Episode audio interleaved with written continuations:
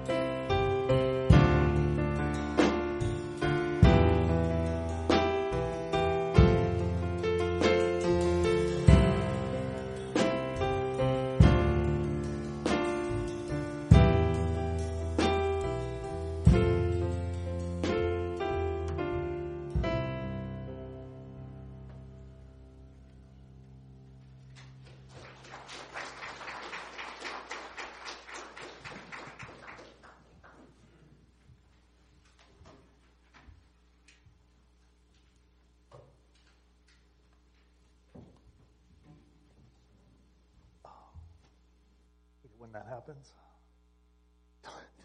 How often does that happen to you? Yeah. Uh, that was my wife, Sarah. And that was uh, Guillermo and the band.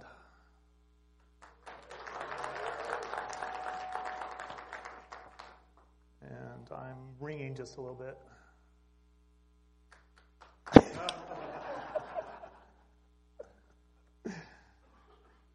Um, we'll start here. I will not be winning this trophy this year. So, tallies. Man, you're right up there. Seriously, like you're like in third or fourth place. Yes. Yeah. Yeah. Um, just want to check and scan the room. Anybody here? Anybody? Anybody pick St. Peter's? Anybody? St. Peter's, like crazy that like your well, one, it's crazy that your mascot is the peacocks. Like the fighting peacocks.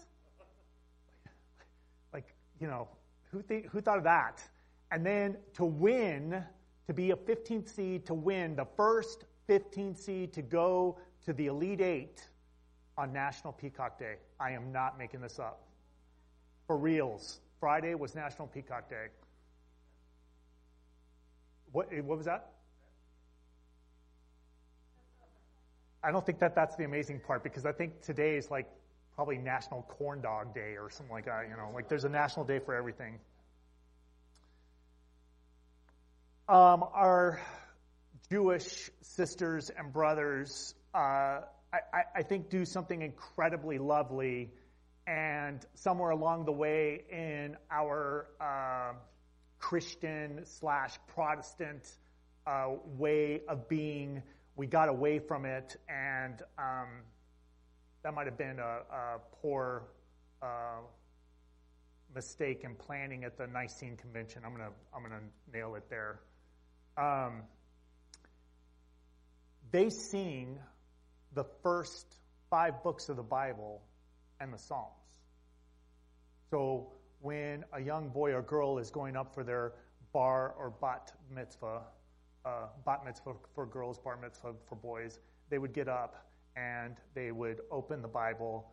And, and it's kind of a test, so there's this randomness to it. In some traditions, Jewish traditions, there's a randomness. The rabbi just here, sing this one. And it may not be something that they've practiced. It, it might be because they're, they're supposed to know them all. There is a tune. There is notes. There are notes of music. They're not put down on paper because it's an oral tradition. It's passed down. I would teach David how to sing. David would turn and turn, teach Jenny how to sing. Jenny would turn and teach Juliet how to sing. It's, it's passed down from person to person. And so when you read Psalms, there's sometimes these little headings that tell you like you know, to the to the leader of the choir, and there's some instruction. It's very brief, but they know what to do, so they do it. But there is something. Listen as I read Psalm 46 to you again. God is our refuge and strength, an ever-present help in trouble. Therefore, we will not fear, though the earth give way and the mountains fall into the heart of the sea though its waters roar and foam and the mountains quake with their surging. Selah.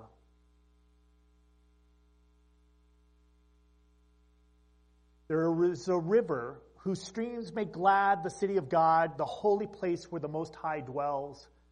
God is within her, she will not fall. God will help her at break of day. Nations are in uproar, kingdoms fall. He lifts his voice, the earth melts. The Lord Almighty is with us. The God of Jacob is our fortress. Selah.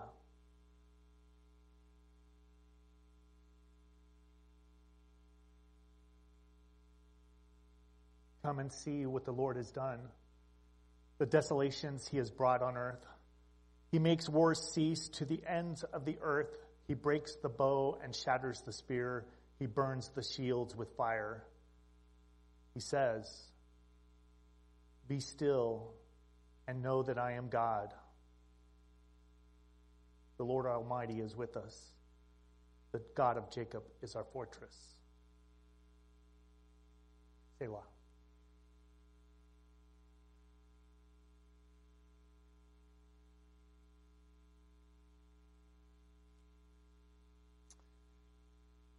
Selah. Not, I don't think any of us know what it means we think we know what it means. We think it means to pause. We think it's a it's a musical direction. So if for those of you, I well, it's been. No, I'm trying to figure out here. it was in the. Like in the sixth or seventh grade when I stopped playing piano. It was the last time I read music. So, however old you are in the sixth or seventh grade, out a year because my birthday's in October, and that's how old I was. And uh, but I had to look it up yesterday. When you're looking at, at sheet music and you have your little bars of where the notes go, there's a little black dash. That's a pause. And it'll tell you how long you're supposed to pause within the music, whether it's a beat or two beats or four beats, and then you go on again we don't know long, how long the Selah, the pause in the Psalms is supposed to be. That's why we, we don't know exactly what it means. Selah. We are in the fourth Sunday of Lent. Feels like the 24th, but it's only the fourth. A season of spiritual reflection, sometimes a season of personal reflection, sometimes a season to reflect and lament all that is and has taken place in our journey with our Creator, Redeemer, and Sustainer throughout the last year as we make our way to the Jerusalems of our spiritual imaginations, the way to the crosses we bear. We're also in the fourth week of our sermon series called Margin, Creating Space to Breathe Deeply.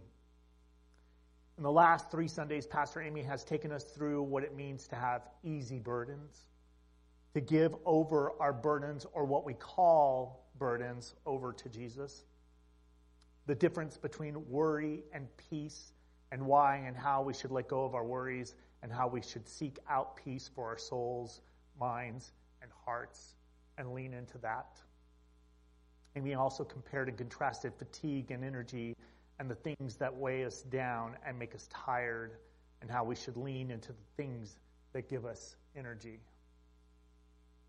Margin. Creating space to breathe deeply. To remember that with every breath we take, we quietly say the true name of God. Normal respiration rates for an adult person at rest range from 12 to 20 breaths per minute. So as I stand up here trying to fight off the imagery that I'm naked before you. And my breathing rate is a little bit faster than yours. You who have been sitting down for a while, relaxing, melting into your seats. You're breathing 12 to 20 times per minute. And each time you do, you're calling out the true name of God quietly calling out the name of God. This week I've been tasked by Amy with a challenge. Yes, it is a challenge to share with you all our goal to go from hurry to calm. This whole series of margin is an interesting idea, isn't it? I mean, we have been in the season of margin, margin, have we not already? Two years of margin. And what have we done with that margin? Did we share our burdens with our Redeemer? Did we find peace and live into it? Are we more energized than we were before? Or do we still suffer from fatigue? My challenge for me this Sunday is to keep you all understanding the meaning of Selah, to pause from hurry and to seek calm. And that's hard to do when we live a life of hurry, each and every one of us. We hurry like our Father who art in heaven, hallowed be thy name. Thy kingdom come, thy will be done on earth as it is in heaven. Give us today our daily bread and forgive us our trespasses as we forgive those who trespass against us. And lead us not into temptation, but deliver us from evil. For thine is the kingdom, the power, and the glory forever. Amen. Praise God from whom all blessings flow. Praise him, all creatures here below. Praise him above you. Heavenly host, praise Father, Son, and Holy Ghost. Amen. God's neat. Let's eat. We want to get to the point fast. But then when we get there, do with it? There is this idea of being an American, especially of those who have been born and raised here in the West. And I'm going to keep harping this. The big country is not West Texas. I'm on a one person crusade being from Texas, having been born and raised in El Paso, that Abilene is not West Texas.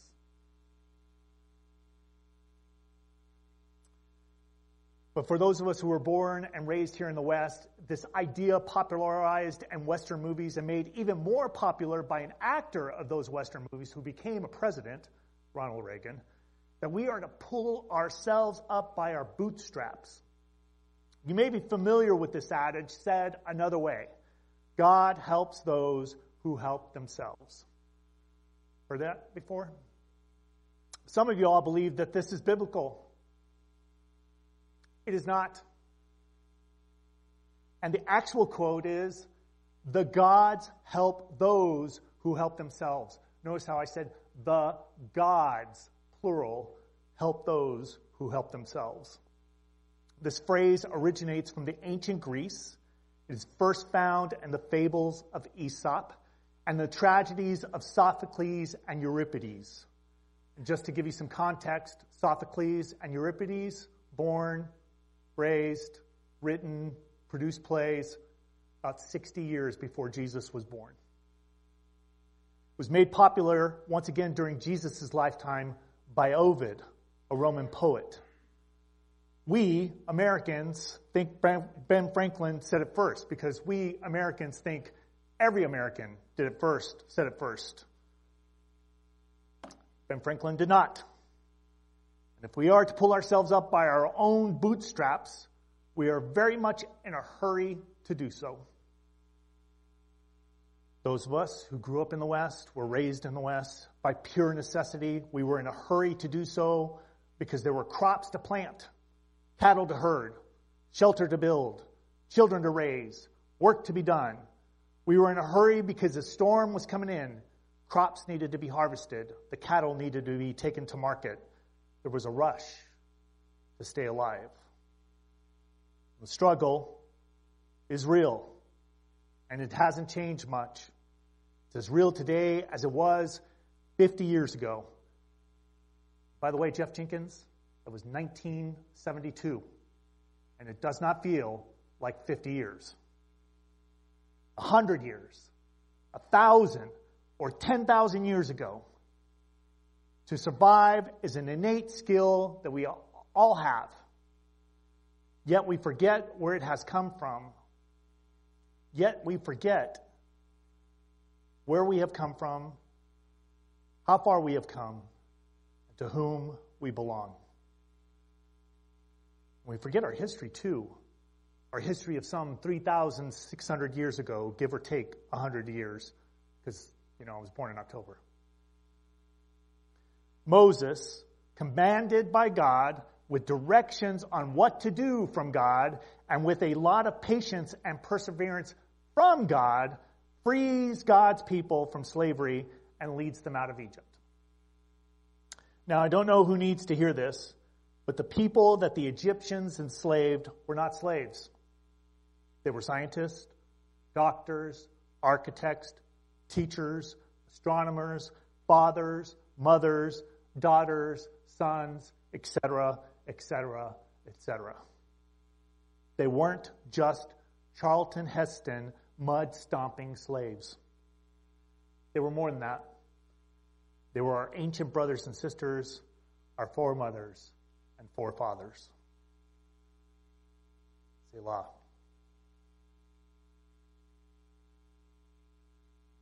Do you all remember the state we are in now and how it all started?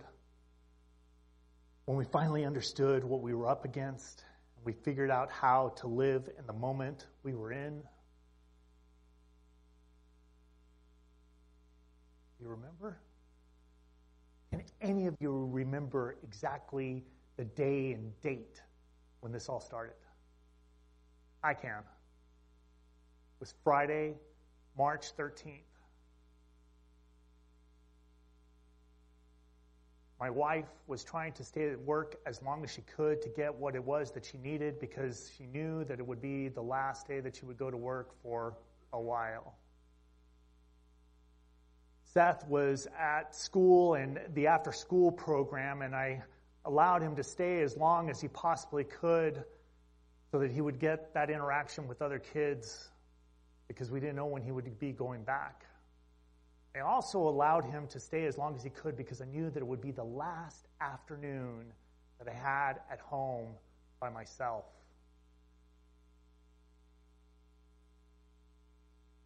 Friday, March 13th, 2020. At first, we found the quiet unsettling, and then we relished it. That moment that we realized there was no traffic on the road in those rare moments that we were driving. It was like Christmas Day. Our political and economic leaders yammering to the talking heads that we need to get back to work, get our kids back to school, we need to get back to normal, come hell or high water, or better yet, hell or pandemic. Selah some things to think about. From 1950 to 2018, productivity in the United States has increased by 299%. Despite the pandemic, early projections right now are that our productivity has increased even more during the pandemic.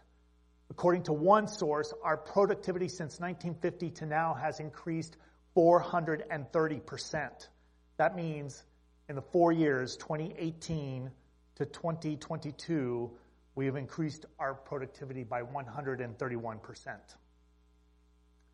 The United States is the 11th most productive country in the world, but it takes 300 hours less worked with more days off to almost double the productivity output of the average American worker in the most productive country, which is Luxembourg. As Americans, we work too many hours. At least 134 countries throughout the world have laws setting the maximum length of the work week. The U.S. does not have any of these laws. Paid time off, as required by law, the United Kingdom is 28 vacation days, Germany, 20 vacation days, and 13 paid holidays, Japan 10 vacation days and 15 paid holidays, the United States zero. Nearly 30% of Americans feel guilty about taking paid time off during the pandemic because they feel they will be replaced. So, if you happen to be fortunate enough to work for an employer who gives you paid time off, such as a vacation. Maybe in your first year, you get two weeks. In your fifth year, you get a third week. Maybe in your 10th year, you've earned a fourth week. And then you get paid, uh, paid time holidays off, which are probably the six federal holidays that we honor. Just remember that your employer is not required to do so by law.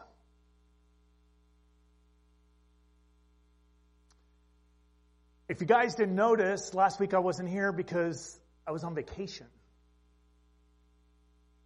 Yeah, it was great. Drove up to Denver. Well, let me start off here. I started on Tuesday, March 15th, on the Ides of March, and I drove to Tucson to see the Pixies. Anybody? Pixies? It was great. God, it was great. But starting on that day, and then ending on uh, Thursday morning when I went to go get gas. When I got back on Wednesday, I had been in the car for 26 hours. No, excuse me, I'd been in the car 48 hours, had driven 2,600 miles, and for those of you who want to know, I got 27 miles to the gallon. Cheapest gas was in Denver. I saw 379.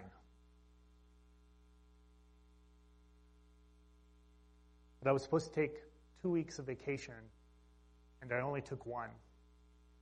Because of the way that Amy's calendar and my calendar, we would have gone, I think, two or three weeks before we would have been able to meet again. And so we met that Thursday. It was only supposed to be for an hour, but 30 minutes of, I think, the hour and a half that we talked was admonishment as to why I hadn't taken the week off yet.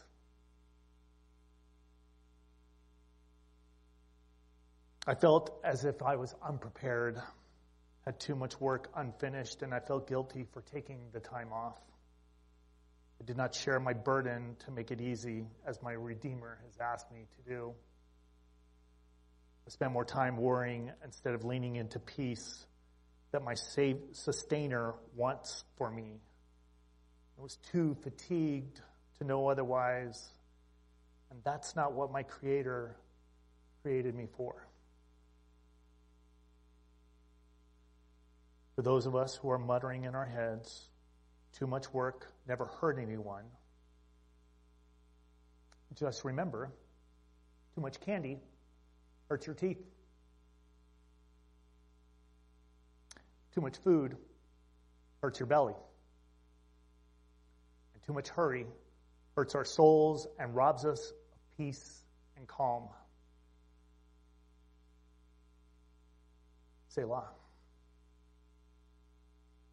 It is said that Moses and the rest of the Israelites wandered through the desert for 40 years. I do not know if that tale has been exaggerated or not. What I do know is that along the way, God gives Moses the most amazing gift to give to everyone. It is the fourth commandment, and I am here to argue today that it is the most important commandment. So, uh, in substantiating my argument, you know, uh, Moses goes up to the mountain, comes down with a set of uh, tablets, and um, he breaks them. He slams them down, right? He's frustrated and mad at the Israelites because they built a golden calf. And so then he's got to go back up to the mountains again and get another tablet. And I don't know, Steve, if in like hammering out on the tablet from God, like the, answer, you know, he's dictating, right? God's dictating him, commandment number one. I'm here to say that I don't think uh, Moses got it in the right order. I'll prove my point. The fourth commandment, and possibly the most important commandment remember the Sabbath day and keep it holy. The first commandment that you all have come to know and love, and just to let you guys know, David, that if at any point in time I preach, uh, my lawyer goes through my sermon before I preach it. And so we had an argument yesterday, my lawyer and I. And she said that it's the first commandment love God with all your heart, and your mind, and your soul. And I said, but you can't do that if you're tired, if you work yourself to death. See, the story of Moses and the reason why it's important in, in regards to this sermon and to us today in finding margin is that we forget that the Israelites were enslaved for 400 years and expected to work 24 hours a day, seven days a week. And when they are freed and set off into their journey to get to the promised land, to the land that God has set aside for them, the first thing he gives them is rest. Now, we, holy, holy means sacred. And I looked and looked and looked and looked into the dictionary and dictionaries, and uh, the first definition was, you know, holy equals sacred religious ceremonies, the pomp and circumstance. But I'm here to argue that it means sacred. And your day off is meant for you. It's a gift from God. So, we've been doing these uh, questions. Uh, Amy has been stretching and pulling us for the last three Sundays. And if you thought when I got up here today that you would be taking a break from that, you were wrong. And your question for this week does everybody have their little booklet? Oh, Justy gets a gold star. Do we have those gold stars? Please pass those out, will you? If you don't have a booklet and you want a booklet, uh, Kathy's got some and she'll pass them out. And we've got some really cool stickers and Morningstar pens and pencils out there for you all to take home. And your question this week is, and this is in the first person, so it's your question to yourself when do I feel hurried? I'm going to write it down with you all.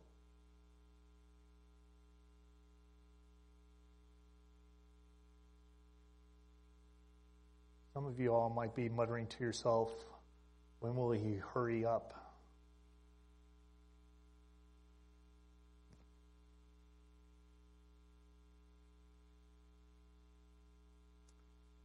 You write the question down now, and then you kind of go home and in your own uh, margin, your space of margin that you've created for yourself, you kind of ponder these questions and write out your answers. There's no right or wrong answers. You just do that.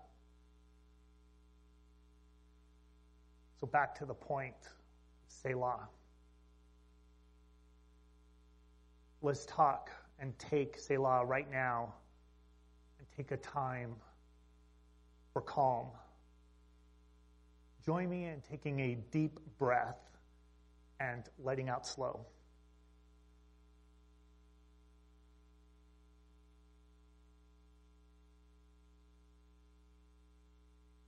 Now, in a low breath, repeat after me. Be still and know that I am God.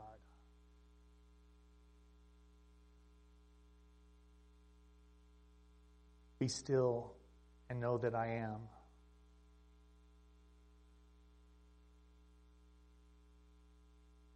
Be still and know that I.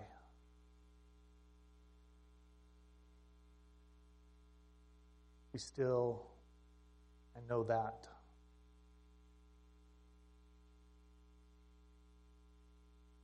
Be still and know.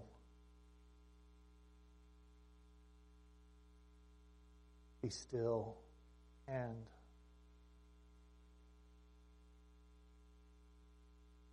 be still. Be. The gift of rest, the gift of calm. And I need to add this. If today is a work day for you, this is not your Sabbath if it happens to be Tuesday, Wednesday, Thursday, or Friday that you are off, that, that is your Sabbath. And keep that day holy and or sacred.